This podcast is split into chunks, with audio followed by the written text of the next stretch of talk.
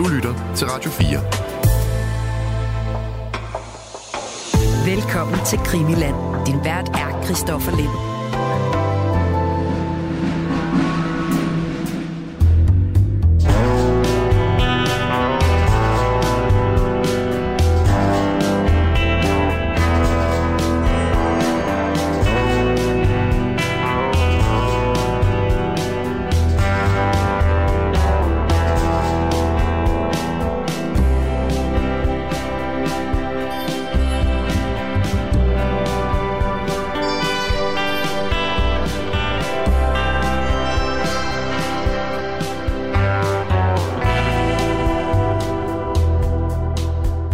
Det, du lytter til her, det er det tredje afsnit om øh, mordet på Birgitte Tengs, en kun 17-årig vores kvinde, som, øh, som bliver dræbt i, øh, i midten af 90'erne.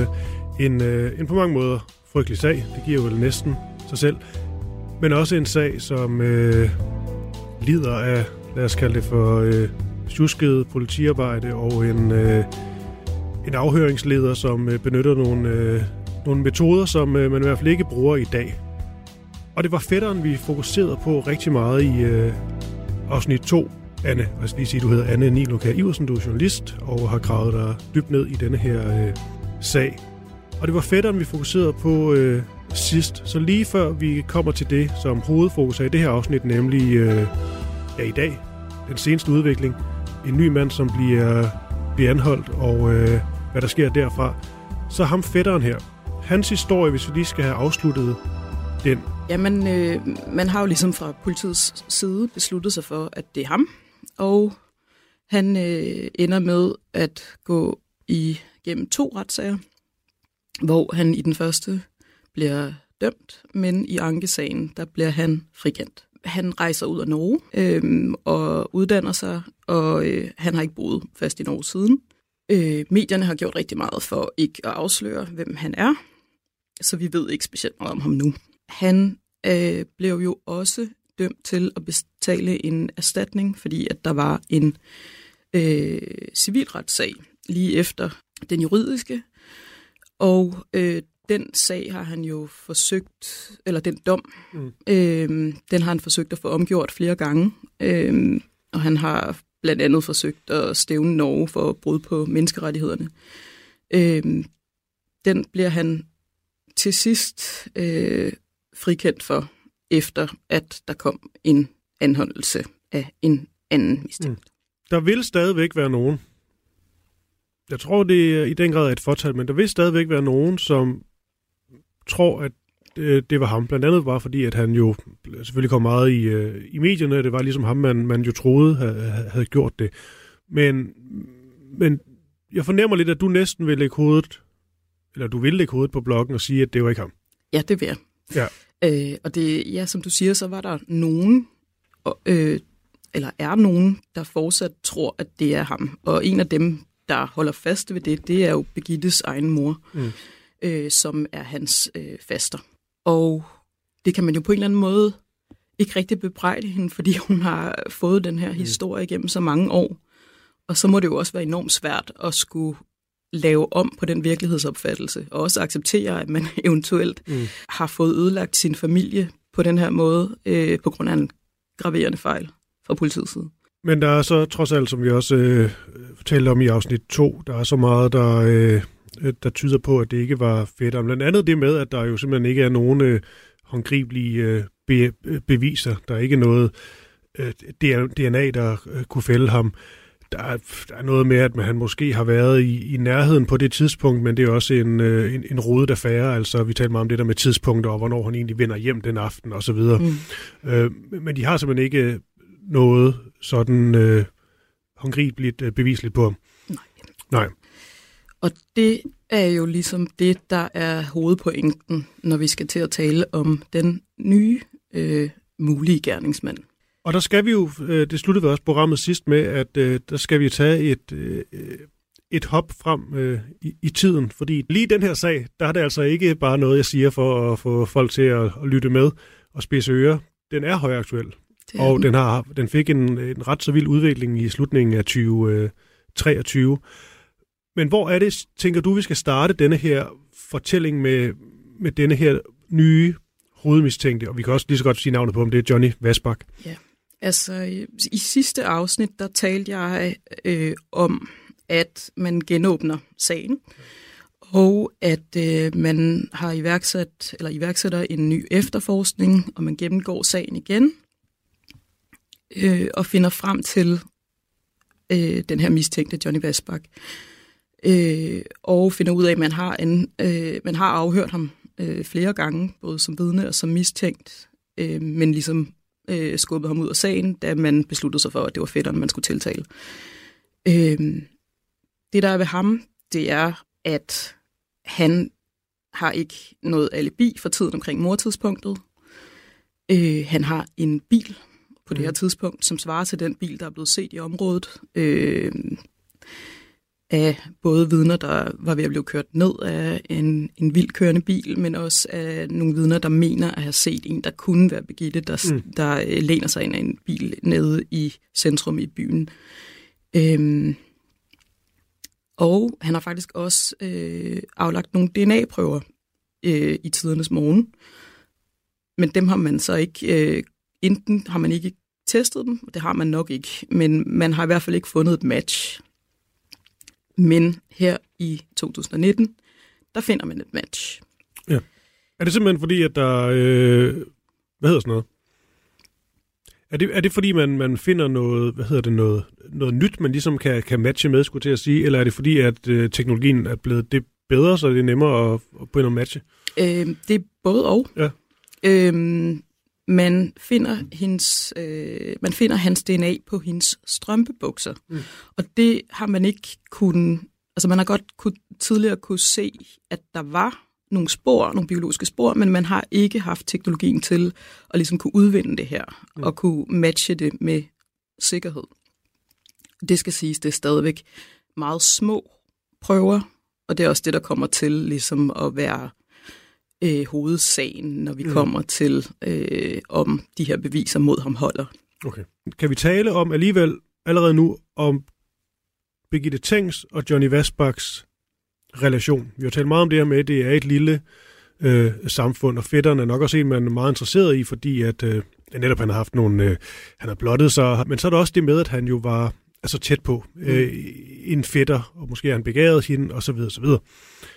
Johnny Vasbak her, han er vel noget ældre end fætteren, først og fremmest. Ja, det er han. Øhm, ja. Her i øh, øh, her i 95, der er han omkring 25, så vidt jeg husker. Øh, så han er også noget ældre end Begitte. Ja. De har ikke umiddelbart nogen sådan berøringsflade med hinanden, andet end at de bor øh, i nærheden af hinanden, og ligesom kommer i samme øh, by. Ja. Øh, men de kender ikke hinanden. Altså, der er ingen øh, beviser eller noget som helst, der tyder på, at de nødvendigvis har mødt hinanden før. Okay. Det, der er ved Johnny Vesbak, og som også bliver sådan en hovedpointe senere, det er, at han er kendt for at øh, tage folk op, øh, som står og tomler. Og øh, det handler måske om, at han er en lidt ensom fyr, som ikke har særlig mange venner, og ikke noget sådan særligt socialt øh, øh, at bidrage med selv. Mm. Så hans måde ligesom at komme i kontakt med folk på, det er at øh, give lifts primært til unge piger, som øh, har brug for mm. for eksempel at komme ind til byen. Okay. Og det var jo også det, som siger, at han jo var øh, i starten vel øh, interessant for, for politiet. Han er i hvert fald en øh, blandt mange. Øhm, har det også noget med den her bil, og nu siger du det her med, at han samler folk op, altså man talte jo om sådan et, øh, et, et bilspor, man var nysgerrig på i starten. Var det også derfor, de var nysgerrige på ham? Det var det. Øh, og så det her med, at han ikke havde et alibi. Altså sådan, hans alibi er hans egen fortælling. Der er ikke nogen, der kan, øh, hvad hedder det, øh, der sådan sammenstemmer og kan sige, jamen han var sammen med mig, eller han, vi lavede det her, eller et eller andet i den stil. Øh, så derfor er han interessant. Mm. Men noget, der også var interessant, det er, at øh, fire dage efter mordet, der kommer der et tip ind om ham. Og øh, det er hans øh, tidligere psykolog, der ringer ind. Og vi kommer tilbage til, hvorfor det er, han har gået til psykolog. eller jeg kan lige hurtigt sige, at det er ikke en psykolog, han har opsøgt øh, selv. Det er en, som han er blevet pålagt at tale med. Fordi øh, han, har, han er dømt for forskellige ting, øh, okay. og er altså derfor blevet pålagt af retten øh, til at gå i noget terapi. Hans tidligere psykolog, hun ringer ind til politiet, og hun fortæller, at øh, hun i 90, det vil sige fem år inden det her mor på Birgitte, øh, bliver udsat for et seksuelt motiveret overfald, og det man måske kunne mene var et drabsforsøg af Johnny Vasbach. Og det her overfald, det sker i hendes lejlighed, hvor det er en aften, hun sidder i sin seng og læser, og så øh, nogle, tid, nogle timer tidligere, der er der øh, en, der har ringet til hende og stønnet i telefonen. Øhm, og hun har ligesom bare tænkt, nå okay, altså hvad er det her? Men hun har ikke ligesom gjort noget videre ved det, hun har bare lagt på. Men så her den her aften, så er der ligesom nogen, der tager i døren lige pludselig. Øh, og den er så ikke låst. Og så lige pludselig så står Johnny Vasbak, som er hendes tidligere patient, foran hendes seng. Og han siger, at han har store problemer, og han beskriver ligesom, at der er en uro, der er ved at bygge sig op inde i ham. Øh, han, er, ja, han er lige omkring 20 på det tidspunkt. Han fortæller hende, at øh, han har en hel masse seksuelle tanker om hende. Øh, og nu bliver det lidt øh, meget, ud, meget malende, men altså, mm han, øh, han siger, at han drømmer om, at han skal slikke hende, og hun skal onanere ham. Og han er sådan virkelig urolig og virker sådan stresset. Øh, hun forsøger ligesom at bevare roen, fordi at hun er bange for, hvad der ligesom sker, mm. hvis hun øh, reagerer kraftigt på det her. Så hun, øh, hun prøver at få ham med ud i stuen, Øhm, og så står de lidt og taler, og hun forsøger ligesom at berolige ham, men også at få ham til at gå. Øh, og han lover så, at han skal nok gå, men øh, må han ikke lige låne badeværelset, fordi han vil gerne lige drikke noget vand. Og det siger hun så ja til. Og så står hun sådan i stuen og overvejer, om hun skal stikke af fra lejligheden, om hun skal ringe til nogen. Men hun tænker sådan, nej, han går nok lige om lidt. Mm. Øhm, og så begynder hun så at undre sig, fordi at det tager meget lang tid for ham inde på det her badeværelse. Ja. Øh, og så går hun hen og åbner døren ind til badeværelset, og så er han væk. Og hun tænker først, så kan det være, at han er gået, men så ser hun, at på gulvet i det her badeværelse, der ligger hans bukser og underbukser. Og så går hun hen til sit soveværelse, og så ser hun, at han sidder på hendes seng, iført en nederdel, mens han onanerer. Og det bliver hun jo selvfølgelig mega forskrækket over, og så går hun ud i stuen igen, øh, og så kommer Vasbak efter hende, og han prøver ligesom at holde om hende for øh, det, der virker som om, han gerne vil prøve at berolige hende. Øh, og, hvilket jo selvfølgelig ikke virker. Og så mens de står der, så trækker han pludselig sådan en snor rundt om hendes hals, øh, og strammer alt, hvad han kan. Og hun når lige at tænke sådan, okay, det her, det var så det, nu dør jeg. Øh, men så går den her snor i stykker. Øh, og så føler hun ligesom, at det er som om, han vågner op, da den her snor, den knækker. Og øh, så står han der med de der stykker i hænderne, og så kigger han på hende, og øh, så rører han også lidt ved hendes hals og undersøger, hvad der er sket. Øh, og så sådan beklager han, siger, det må du undskylde. Øh, men så, øh, så siger han også, at øh, hvis, øh, hvis hun anmelder, så, øh, så kommer han til at begå selvmord. Og så går han. Øhm, hun anmelder ham så. Ja. Øhm, og han bliver faktisk øh, hentet ind til forhør samme aften. Øhm, og så fortæller han også her, at han har følt nogle indre spændinger, der bygger sig op. Og han siger blandt andet, at han føler, at han er programmeret til vold. Øhm, og så bliver der øh, foretaget sådan en ret psykiatrisk undersøgelse, som viser, at han lider af det, man i øh, norsk øh, hvad hedder det, retspsykiatriske begreber kalder mangelfuldt sjæl, øh, prøv lige igen, mangelfuldt udviklet sjælsevner. Det dækker sig over nogen, der enten øh, har lav intelligens, eller og har nogle adfærds- eller personlighedsforstyrrelser. Ja. Øhm, så året efter i 91, så blev han idømt 6 måneders fængsel for det her, øh, og for nogle andre ting, som handler om øh, blufærdighedskrænkelse og indbrud. Øh, men på det her tidspunkt, der har han allerede siddet 6 måneder i varetægt, så han er faktisk fri efter den her dom. Mm. Øhm, og grunden til, så kan man jo undre sig lidt over, okay, altså han har øh, forsøgt at kvæle hende med en snor. Øh, hvorfor blev han bare sluppet fri efter seks måneder? Men man mener simpelthen ikke, at han har fortsat til drab. Altså man mener ikke, at det var det, der var hans intention. Mm. Ja, det er jo en uh, vurderingssag, men man må da også sige, at det er en vurderingssag, der kan få tragiske, hvad det måske er konsekvenser, fordi at, at, at hvis det virkelig er, fordi snoren knækker, at det er derfor, han ikke uh, lykkes med at gennemføre sit, øh, uh, det, det han vidste, så skal man ikke vide meget om den slags, før at sige, at uh, sådan en type vil nok vil gøre noget lignende igen. Ja, men det vurderer man jo åbenbart ikke okay. er vigtigt i den her sag. Nej. Øhm, efter det her tip, det kommer ind, så, øhm, så beder øh, efterforskningslederen, som hedder Ståle Finsal, øh, en lokalbetjent om at finde flere oplysninger om Vasbak. Øh, Øh, og den her lokale betjent, han vender tilbage dagen efter og fortæller, at man mener, at Johnny Vasbach tidligere har begået flere øh, voldtægtsforsøg og overgreb. Og, at, øh, og så fortæller han også om det her øh, omfald, eller hvad hedder, overfald på psykologen, og ligesom øh, det, der kom ud af det. Øh, og så, øh, så ved vi ikke helt, hvad der egentlig sker med det her tip, andet end man kan se, at Finsal han skriver øh, i en rapport sådan en lille note, hvor der står, øh, og det her det citat, kan være til afsoning, vent, punktum, modus. Øhm, og hvilket man må gå ud fra, det betyder, at man tror, at Versbach han faktisk kan sidde i fængsel. Øh, og at man måske tænker, jamen okay, han har modus, øhm, men man gør faktisk ikke mere for at finde ud af, om han faktisk er til afsoning. Nej. Og det er han ikke. altså, okay. øh, men der er ikke nogen, der prøver at finde ud af, om han er det. Øhm, så fordi man ikke efterforsker ham videre, så finder man heller ikke ud af, hvad han har lavet i dagene omkring mordet. Øhm, men skal man så forstå det sådan, at han, øh, altså han bliver afhørt? Ja. Og, øh, og, og, de har ham så i, i kikkerten blandt, øh, blandt mange andre selvfølgelig også.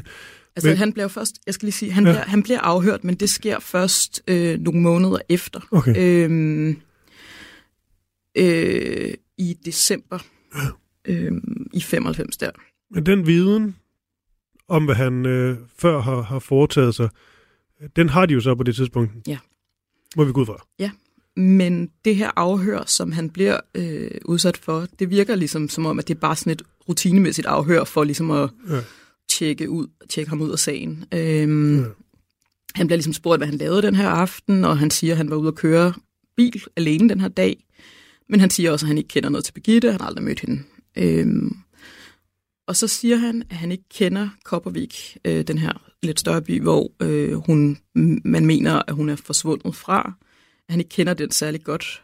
Altså, og det giver ikke rigtig nogen mening, fordi den her by ligger sådan ikke særlig mange kilometer fra der, hvor han bor. Øh, hvis han skal til fastlandet, så skal man forbi Koppervik. Øh, og det viser sig faktisk også senere, at han har boet der et halvt år. Så det passer simpelthen ikke. Nej.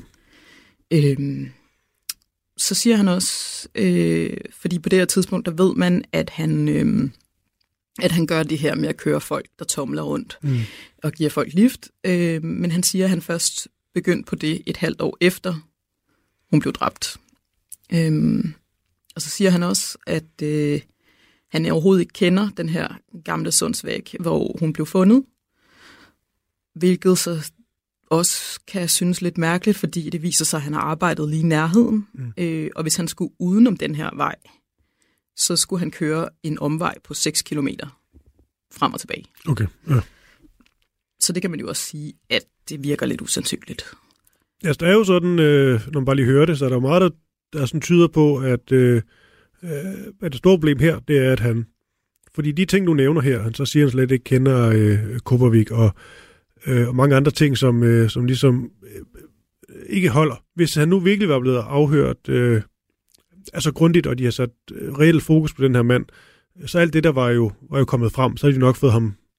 Altså, så virker det netop til, at det måske har været mere et rutine tjek, skulle til at sige. Altså, han er en af blandt mange, der lige skal igennem, og så er fint nok videre. Ja, men præcis. Og de, altså, de tjekker jo ikke rigtigt de her oplysninger, Nej, han kommer med, øh, som du siger. Øh, men han bliver faktisk afhørt igen året efter, mm. i, øh, i 96, øh, hvor øh, at man faktisk tjekker øh, det her med, at han siger, at han først er begyndt at køre piger rundt øh, på øen, efter hun er død, efter Birgitte er død.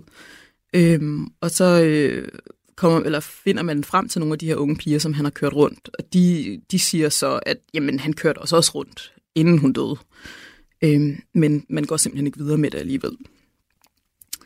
Øh, nu skal vi lige lidt tilbage i tiden, fordi nu sagde jeg december 96, men vi skal, øh, vi skal tilbage til maj samme år. Og der øh, kommer der endnu en øh, person ind i sagen, øh, som hedder, hun hedder Grete Strømme, og hun er nyansat øh, politisekretær ved øh, Haugesund Politikammer, som det hedder. Øh, hun begynder faktisk på jobbet præcis et år efter mordet, øh, og hendes job det er ligesom at journalføre rapporter øh, for politiet, og hun er ret fascineret af den her sag. Det er, må man bare sige, det er alle i det her område. Øhm, og hun beslutter sig sådan for, at hun vil holde ekstra øje med, om der kommer nogle tips og spor ind. Og så den 25. maj 96, der læser hun en politirapport. Og i den her rapport, der øh, står der, øh, der beskrives det, at øh, en ung mand har blottet sig for fem forskellige kvinder i løbet af natten inden, inde i Haugesund Centrum. Og øh, politiet de finder sig frem til ham og forsøger at pågribe ham, men han stikker af i sin bil og han forsøger faktisk i øh, flugten at påkøre en af de her betjente, der har forsøgt at anholde ham. Og han kører i vild fart over øh, broen mellem øh, Haugesund og Karmøy, altså øen her. Og politiet de jagter ham hele vejen. Øh, og så pludselig så er det som om, han giver op, og så trækker han ind til siden, og så forsøger han at gemme sig bag en busk. Altså, men de finder ham ret hurtigt. Øh, og så kommer han ligesom ud af den her busk, og så siger han undskyld for det, han har gjort. Øh, og man vælger så, at man ikke pågriber ham. Man vælger ligesom, nå, okay, at lade ham gå. Han er ikke påvirket af noget, og øh, ja, altså, jeg, jeg, kan jo ikke, jeg kan bare give hvorfor de mm. tænker, at jamen, vi skal ikke anholde ham. Øh, Grete Strømme her, hun undrer sig så over, hvorfor den her unge mand, som viser sig at være Johnny Vesbak, han reagerer så voldsomt på en eventuel pågribelse. Øhm, er det, fordi han har noget at skjule? Altså, hvorfor er han så bange for politiet? Hvorfor lader han dem ikke bare anholde ham til at starte med? Øh, og så øh, undersøger hun, hvad hun ligesom kan finde frem om ham i politiets registre. Øh, og der, der finder hun ud af, at han er dømt flere gange for at bryde ind hos folk, øh, for at stjæle, stjæle dametøj og sko. Det kommer, også, det kommer vi også til at snakke senere. Altså, Johnny Versbach, han har en eller anden, vi kan kalde det en fetish, uden at kickshame nogen, mm. øhm, for dametøj, ja. og særligt øh, støvler og sko. Og så er han kendt for at lave telefonchikane, hvor han øh, ringer til kvinder og stønner eller siger ubehagelige ting. Mm. Og så finder hun jo selvfølgelig også frem til det her overfald på psykologen. Men så finder hun også frem til, at da han er 15 år, der overfalder han en kvinde i en skov. Det sker ved, at han ligesom cykler forbi den her kvinde, som er øh, i starten af 20'erne. Øhm, øhm, han cykler forbi hende, og så øh, gemmer han sig bag et træ. Og hun, hun ser ham godt, og hun undrer sig lidt over, hvad han laver. Øh, men i det her, hun, i det hun passerer ham, så, øh, så kommer han ligesom frem for det her træ og overfalder hende og slår hende flere gange med en cykelpumpe. Og han hiver også hendes jakke op over hovedet på hende, så hun er bange for, at hun bliver kvalt. Og så, øh, så lige pludselig, så giver han bare op. Og så øh, går han også sådan hen og, og finder hendes sko, som hun har tabt, og giver hende den og siger undskyld. Og siger, at jamen, det må du virkelig undskylde, det, må du, det beklager jeg, men øh, jeg troede, du var en anden. Øh, senere så blev han så... Øh, øh, han bliver også dengang øh, kaldt til afhør hos politiet, hvor han forklarer, at, at han troede, at det var en eller anden pige fra hans skole, der havde mobbet ham. Mm. Øhm, og den forklaring godtager man, og han er jo også kun 15 på det her tidspunkt, så, der, så man vurderer nok, at jamen, der er ikke så meget at gøre. Han er ung og forvirret. I hvert fald, så øh, Grete Strømme, hun ringer også til Ståle Fensal, som jo er efterforskningsleder for at tippe om Vasbak. Og hun oplever egentlig, at Fensal han er sådan positiv omkring øh, hendes tip, og, øh, og det også virker, som om han godt har hørt om Vasbak før. Øh, faktisk så siger han også til hende, at han ved, at øh, Vasbak han kørte rundt på Karmøy den aften, og at han ikke har noget alibi. Øhm, så han opfordrer hende til at snakke med sin nærmeste leder, og til at skrive sine tanker ned omkring det her, og det hun har fundet frem til. Og øh, jeg ved ikke, om han, om han bare tænkte, at det var sådan en sludder for en sladder, og hun så måske ville opgive, eller et eller andet, eller ville skrive en kort ting, men hun ender faktisk med at skrive en rapport på 22 sider. Øh, og så håber hun og regner nok med, at hun vil blive indkaldt til et eller andet afhør, øh, så hun ligesom kan forklare nærmere om sin, te- sin teori. Øh, og den her teori, den går jo på, at hun tror, at Vasbak måske har givet øh, Birgitte et lift fra Koppervik. Øh, altså måske har han kørt forbi hende på vej, hun er, eller, eller også har han kørt forbi hende, med, mens hun er på vej ud af byen, og holdt og ventet mm. et sted på hende. Øh, fordi vi ved det her med øh, for eksempel den her cykelpumpe-sag, men også i nogle blotter-sager, hvor at det viser sig, at han har, kørt for, han har ligesom kørt forbi kvinder, og så han holdt og ventet på, at de gik forbi, og så blottede sig, når de, når de gik forbi mm. ham. Så er der også det, der er lidt specielt, det er, at på årsdagen for mordet på Birgitte, det vil sige 96, der øh, blotter øh, Johnny Versbach sig for en kvinde. Øh, han onanerer foran hende og løber efter hende og faktisk presser hende op ad en mur og forsøger hende at få hende til at øh, røre ved ham. Øhm, og Grete Strøm, hun tænker sådan lidt, okay, altså måske er der en eller anden signifikant til det her med, at det er præcis et år efter, mm. og måske er det sådan en handling i håb om, at han vil blive anholdt, øhm, så han måske vil tilstå altså, eller det kan jo selvfølgelig også være lidt søgt, men det kan jo også måske være plausibelt nok. Øhm, men hun giver i hvert fald den her rapport til sin nærmeste overordnede, og, så han, og sender den til Finsal, men hun hører aldrig noget fra nogen. Det er bare i forhold til sådan mængden af ting i ens, øh, man kan sige, der var så meget fokus på, på fætterens øh, afvigende ad, øh, seksuelle adfærd. Ja som vel trods alt, altså i sammenligning med det her, jo virkelig er i det små. Man vil jo nok tænke, at han er det, man kalder en moduskandidat, ja. ikke? Altså fordi, at jamen, han, han overfalder kvinder, når han er seksuelt opstemt. Øh, han bevisligt slår og har forsøgt at kvæle sine ofre. Øh, Birgitte var blevet slået og kvalt. Ja. Øhm, og så øh, det her med dametøjet og... Kendt for at give folk lift, det var også... Øh... Præcis, Øhm, så altså ja, jeg vil jo nok selv tænke, at han var da en, en udmærket kandidat. Men i hvert fald, øhm, så sker der ikke noget videre. Øhm, så hvis øh, vi lige, så kan vi snakke lidt om, hvad han, øh, hvad Johnny Vasbaks liv, øh, hvordan det ser ud her årene efter. Mm.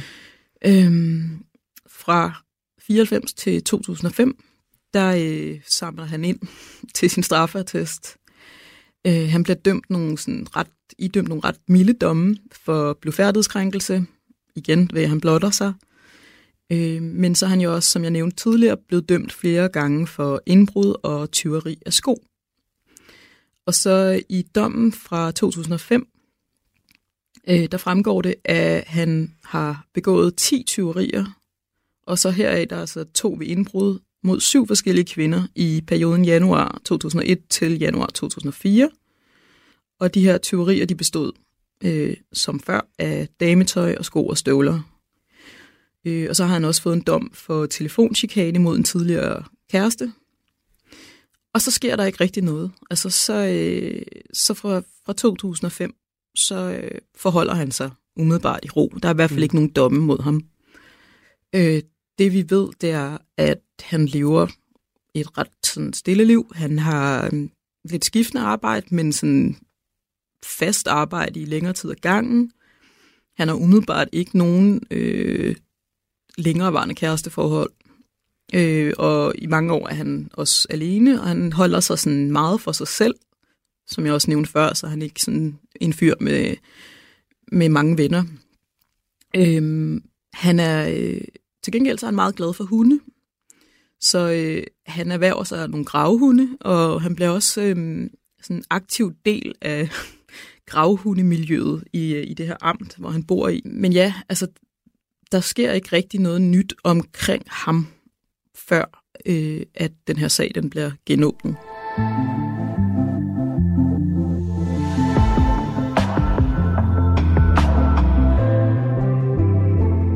I september 2021, der bliver han pågrebet for mordet på Birgitte Tengs. Og på det tidspunkt, som jeg også har nævnt tidligere, der har man øh, overvåget ham, og man har også renset hjemme hos ham. Og vigtigst af alt, så har man fundet hans DNA på indersiden af Birgittes strømpebukser. Og det her DNA-bevis, som jeg også sagde før, det er ligesom det, der bliver anklagemyndighedens store trumfkort. Ja. Øhm, det skal siges, at Johnny Versbach, han nægter fuldstændig. Altså han siger, at han har ikke noget med det at gøre, og han holder fast i sin historie om, at han har aldrig mødt hende. Mm. Øhm, I oktober 2022, der begynder retssagen mod ham. Øh, og det her, det er jo så lige omkring 28 år efter mordet på Birgitte Tengs. Og som jeg også nævnte, så øh, moren til Birgitte, hun tror 100% stadig på, at det er fætteren. Faren til gengæld, han udtaler, at han er åben for, at der godt kunne være en anden morder. Og den her retssag, den skal bare 8 uger. Og vi, øh, jeg vender lige tilbage til det her DNA-spor, som er en prøve, som man har taget omkring ligningen på strømpebukserne sådan på indersiden. Og nu bliver det sådan lidt teknisk, og jeg skal også bare lige sige, at jeg er overhovedet ikke ekspert i, mm. i, i DNA på nogen måde. Øhm, men man har fundet en profil, hvor at 27 ud af 27 mulige markører stemmer overens med Johnny Versbach. Øhm, og de her, det her DNA, det findes ligesom i et blodspor øh, på indersiden af de her strømpebukser. Øhm, og anklagemyndighedens teori, det er, at de kan være fremkommet på tre forskellige måder. At enten så har Versbach afsat det her øh, DNA under overfaldet på Birgitte. Øhm, det kan også være sket ved overførsel, altså at en anden skal have haft hans DNA på sig, og så afsat det på Birgitte, eller at bevismaterialet på en eller anden måde er blevet forurenet under opbevaringen, øh, eller øh, under dårlig håndtering på gerningsstedet. Mm. Forsvaret, de holder, de holder ligesom fast i, at, at man ikke øh, på nogen måde sådan 100% kan bevise, at Vasbak han har afsat det her DNA selv. De siger, at jamen, det er spekulativt, og så øh, trummer de også rigtig meget på det her med, at man har simpelthen ikke været særlig god til at opbevare det her bevismateriale. Mm. Så man mener, at der kan have været opstået en eller anden form for kontaminering, fordi at øh, det kan på en eller anden måde være kommet i kontakt med Vasbaks egen del. Altså de gør ikke rigtig redde for, hvordan det skulle være sket. Øh, jo, altså de har sådan en teori om, at det kan være, at det er en betjent, der har haft noget med Vasbak at gøre, som også har været involveret i den her sag. Men de kan ikke ligesom redegøre for, hvor, hvordan han skulle have øh, overført det her DNA. Øhm, Vasbak, han siger i retten, at øh, han ikke har gjort det. Han øh, erkender alle de andre ting, man ligesom har på ham, øh, at de her indbrud og øh, mm. teorier, og chikaden og overfaldet.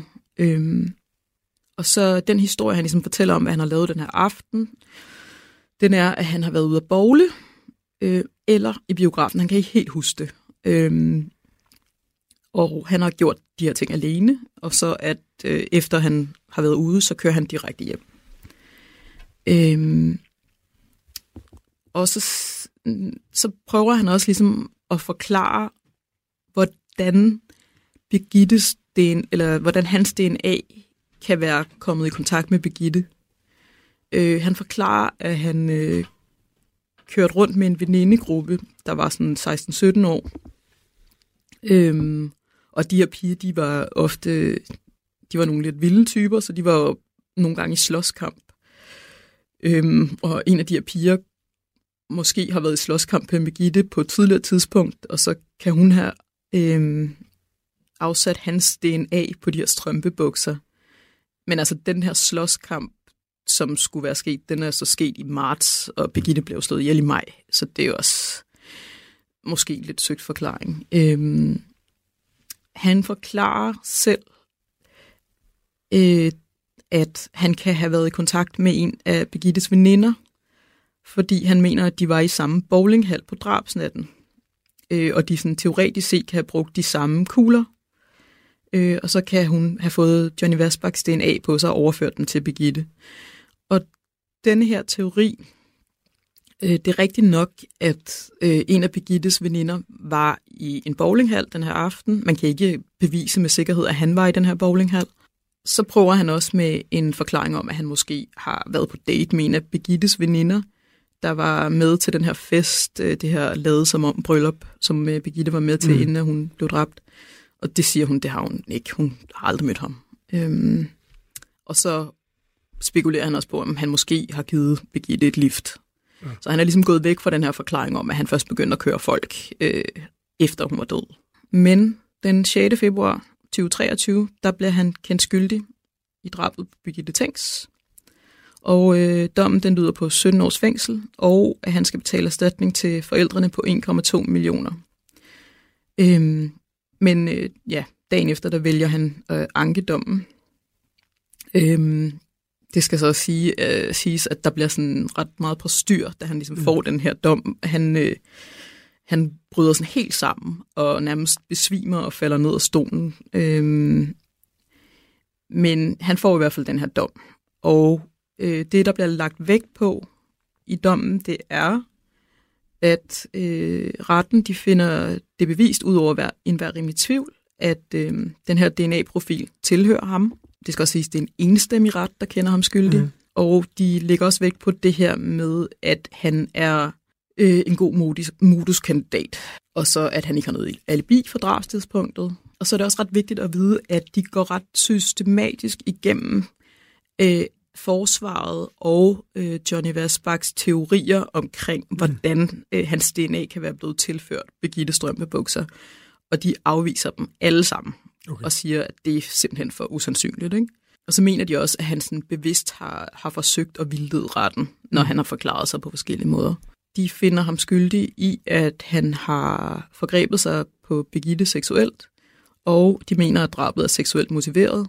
De mener, at han skal dømmes for overlagt mord, fordi, og det er det her med sådan, når man snakker om, om domme, så går man jo meget op i, om ting er øh, med forsæt. Ja.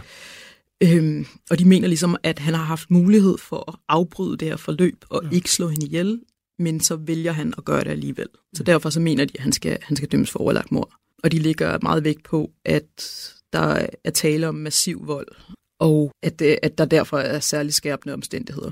Så anklagemyndigheden får ligesom medhold i deres påstand, øh, og de havde også bedt om 17 års fængsel. Så han bliver simpelthen idømt de her 17 års fængsel med øh, fradrag på 533 dage for den ja. varetægtsfængsling, han har været udsat for. Der kunne man jo tro, at sagen den ville, øh, ville, ville slutte her. Men det er jo ikke det, der sker. Fordi øh, denne her udvikling tager også en ny drejning. Det kan blive svært at finde rundt i, synes jeg. Men, men lad os prøve sådan lige så langsomt, fordi at, øh, som du siger, han, øh, han anker. Og inden den her ankesag, der er der sådan en ret bred konsensus, i hvert fald i medierne og sådan eksperter imellem, om, at jamen, han bliver dømt igen. Øhm, og øh, forsvaret øh, inden ankesagen begynder de har anmodet om at få taget nye prøver af de her strømpebukser.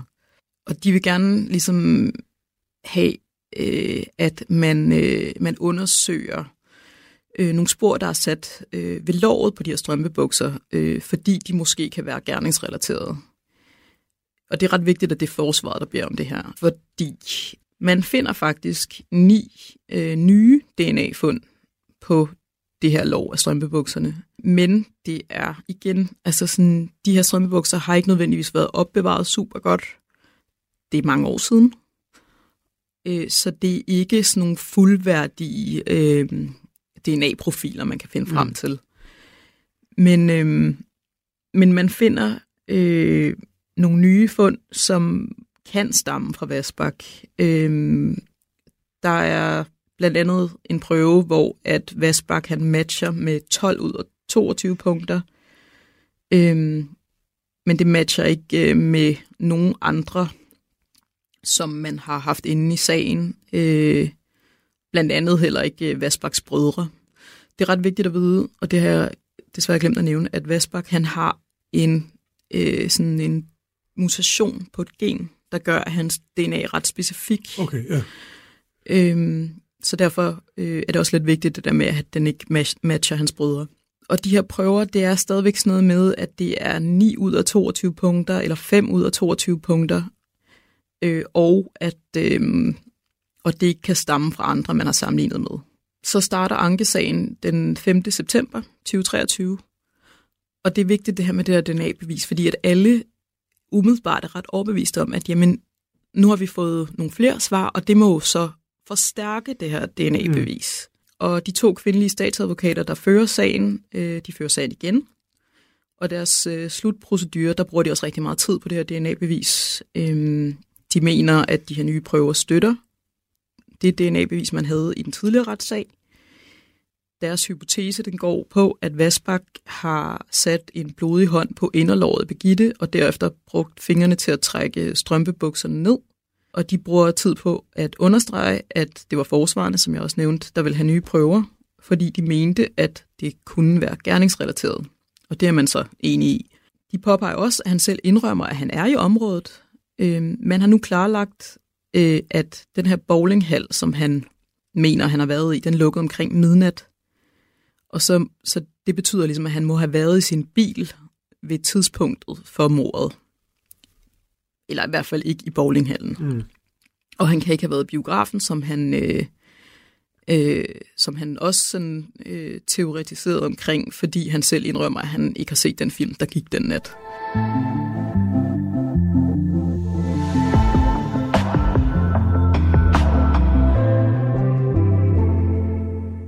Johnny Vasbaks øh, to mandlige forsvarer, de, øh, det er også det samme, som var ved første retssag. De taler ret konsekvent om, øhm, om kønsmarkører, i stedet for at sige DNA-beviser. Mm.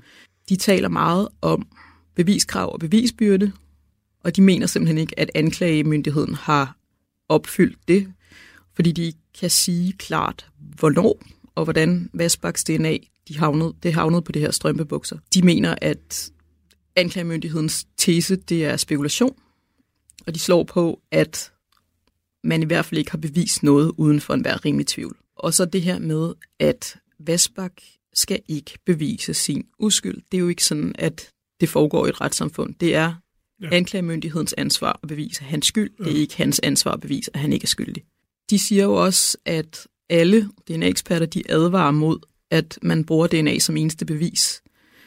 Fordi, øhm, fordi at man har brug for ligesom, at kunne lave en beviskæde. Mm. Og så mener de også, at, øh, at man øh, ligesom sænker bevisbyrden ved at øh, trække hans tidligere domme frem. De trækker sig også frem, og det er ret vigtigt, det er, at man har fundet DNA fra andre på Birgitte strømpebukser. Cirka, jeg mener at huske, det er fra fem andre. Og man har ikke, øh, man har ikke identificeret dem alle sammen, men man har identificeret, at i hvert fald øh, den ene er fra en ven, som hun mødte til den her fest, og han har et alibi, mm. og fra en politimand. Øhm, men det er sådan nogle enkelte markører, ja. så det er ikke i overhovedet lige så stor grad, som øh, Johnny Vasbaks DNA er blevet fundet. Og igen, så snakker de rigtig meget om det her med, at det er farligt at spekulere i modus. Øhm, de mener ligesom ikke, at hans tidligere øh, domme og gerninger, de, øh, de viser, at han er typen, der også slår ihjel. Altså sådan, ja, han er underlig, ja, han mm. har blottet sig, ja, han kan lide at gå i dametøj, men han er ikke en morder. Mm. Øhm, og det kan man jo så sige, men altså, han har jo angrebet både sin psykolog og den her dame med en cykelpumpe. Men de mener ligesom, at det er plausibelt nok, det der med, at han tog fejl af kvinden med cykelpumpen, og at han ikke havde en intention om at slå psykologen ihjel. Ved du, om psykologen blev hævet frem? Jamen, det gjorde hun. Hun, blev også, hun vidnede også. Det er der faktisk også en anden kvinde, hende jeg nævnte, øh, som blev overfaldet på årsdagen for Birgittes mor. Ja. Hun, hun vidner også om, at, at de har oplevet ham så meget voldsom, og, og i psykologen især.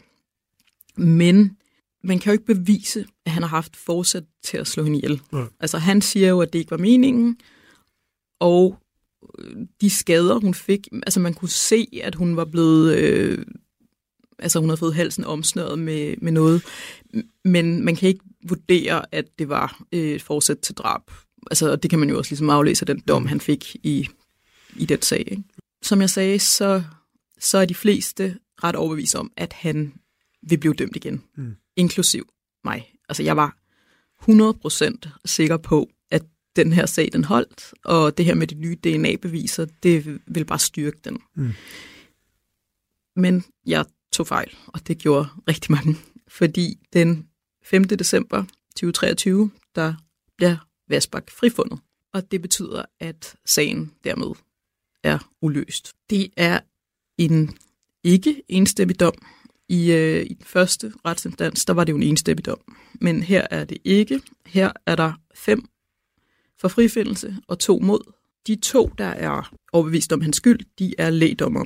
Øh, og det er jo sådan, at øh, det er de juridiske dommers stemmer, der tæller mest.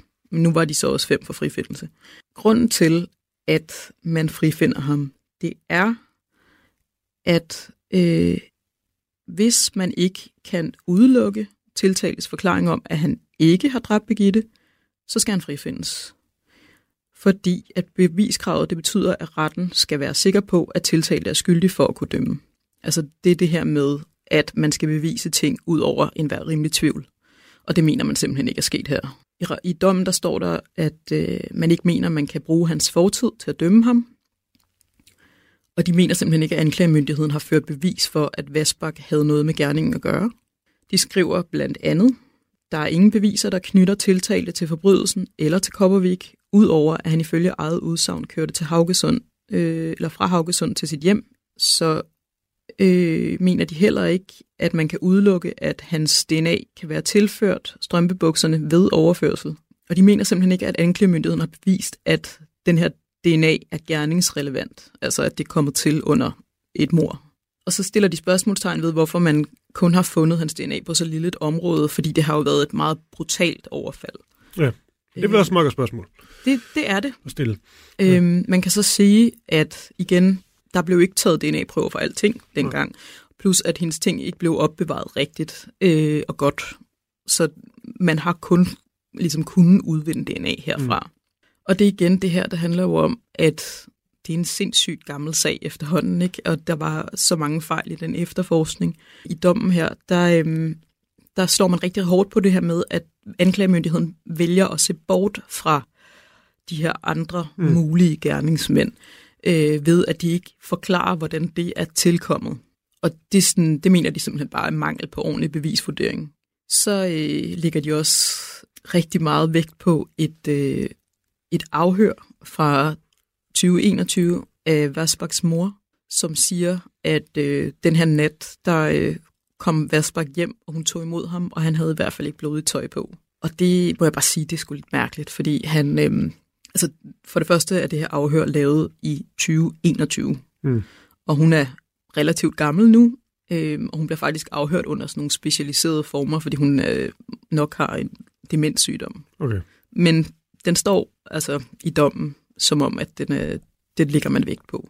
Men jeg er tilbage til det her med, altså de går virkelig meget op i det her med, at anklagemyndigheden ikke har forholdt sig til, altså efter deres vurdering ikke har forholdt sig ordentligt til, hvordan DNA'en kan være overført. Mm. Øhm, og at de ligesom ikke har kunne tilbagevise 100% af de her teorier, som nogle af os måske kunne mene var lidt langt ude, Mm. øh, holder. Ja, og det er så dommen. Og man beslutter ligesom fra Rigsadvokatens side ikke at anke. Øhm, og det gør man, fordi at hvis man skal have en dom op i højesteret, så skal der være et eller andet juridisk, man kan slå på, eller en fejlbehandling af nogle beviser, eller øh, en fejlbehandling juridisk. Og det mener man ikke, der er. Mm. Øh, der er ikke noget at komme efter. Så derfor så øh, er den dom ligesom endelig. Der har været ret meget polemik omkring den. Mm. Altså sådan, man kan også godt høre på mig, at jeg måske heller ikke er helt neutral til den dom, men, men man må også bare sige, at vi skal heller ikke dømme folk, hvis vi ikke kan bevise, at de er skyldige uden for enhver rimelig tvivl. Og det mener man jo så ikke fra rettens side, at man kunne her. Men det betyder vel også, øh, lyder det også et måde, du siger det på nu, at, øh, at selvom, det kan man også bare sige i norske medier, at der er mange, der er meget, meget sikre på, at det er ham. Det lyder til, at faren han er mest af alt er, er meget frustreret og kan måske ikke sige så meget. Det er jo bare sådan. Der er meget, der tyder på, synes jeg også, at han nok øh, er ret sikker på, at det er John Vassbach, men, men hvad skal han gøre? Øh, men til gengæld så lyder det også til, at den, øh, at den slutter her. Ja. Altså, øh, så kan det jo være, der kommer en helt ny på banen, men, øh, men hvis der er for meget, der tyder på, at det er Johnny Vassbach, det vil jeg jo heller ikke øh, lægge, øh, det kan jeg jo ikke lave dom over, det må lytterne jo selv vurdere derude.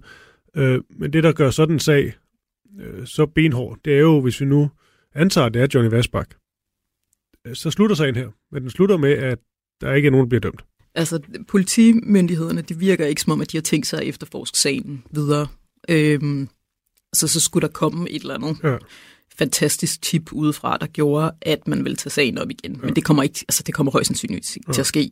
Så han skal jo, altså Johnny Versbach skal ligesom regnes for at være uskyldig, ja. øh, og så står sagen så uopklaret hen. Ja, for det, der skal ske, det er et eller andet med, nu siger jeg bare et eller andet, men altså det, det er noget, et eller andet, måske et, et, et nyt DNA-spor, et eller andet, man lige pludselig kan finde frem, eller en eller anden, og man tænker, det kommer ikke nu, men, men så skulle det være en eller anden videooptagelse, eller et eller andet, hvor man lige pludselig kan se, at han er i bilen tæt på, eller nu har vi ville ikke tænkt, at vi ville sammenligne for meget sådan med Emilie Meng-sagen, fordi at øh, man skal trods alt tage dem for, for, for, hvad de er hver især. Men der var det jo så netop sådan noget med, at, at lige pludselig så var der jo nogle optagelser, man måske havde ikke set grundigt nok efter, og så var der en bil og et, et match på den, der lige pludselig passede, og så kunne man ligesom komme i gang igen.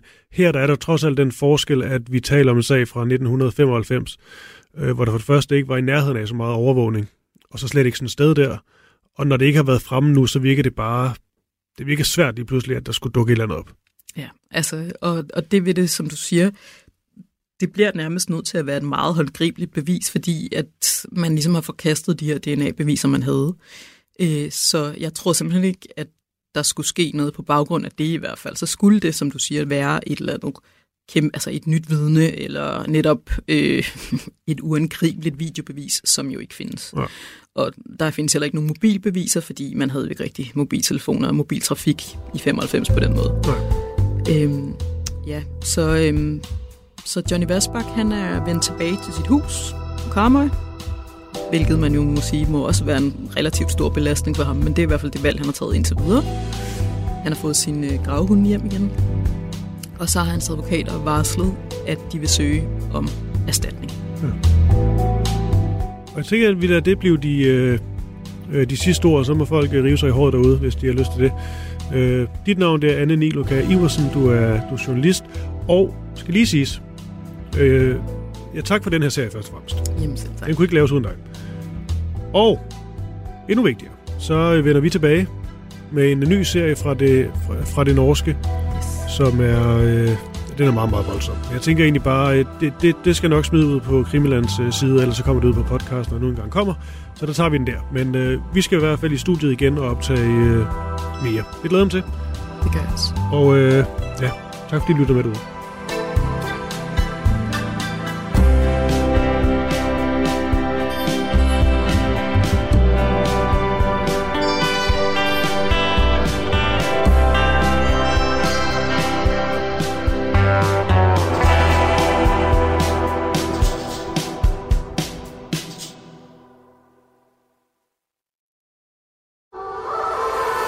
Jens Unmark, hjertelig velkommen til Portrætalbum. Tusind tak. I Portrætalbum bruger Anders Bøtter musikken til at vise nye sider af sine gæster. Der er så store fagbilleder The Clash, hvor de har sådan nogle selvlysende skjorter på. Jeg har aldrig hørt en tone med dem der, men, men jeg tænker bare, det der band, hvis de bare er halvt så gode, som de ser ud, de ligner en bande, ikke? Altså, ja. en, en terrorband. Lyt til Portrætalbum i Radio 4's app, eller der, hvor du lytter til podcast. Radio 4. De bliver på en eller anden måde de, de store brødre, jeg aldrig rigtig havde i mit liv som teenager. Ikke så forudsigeligt.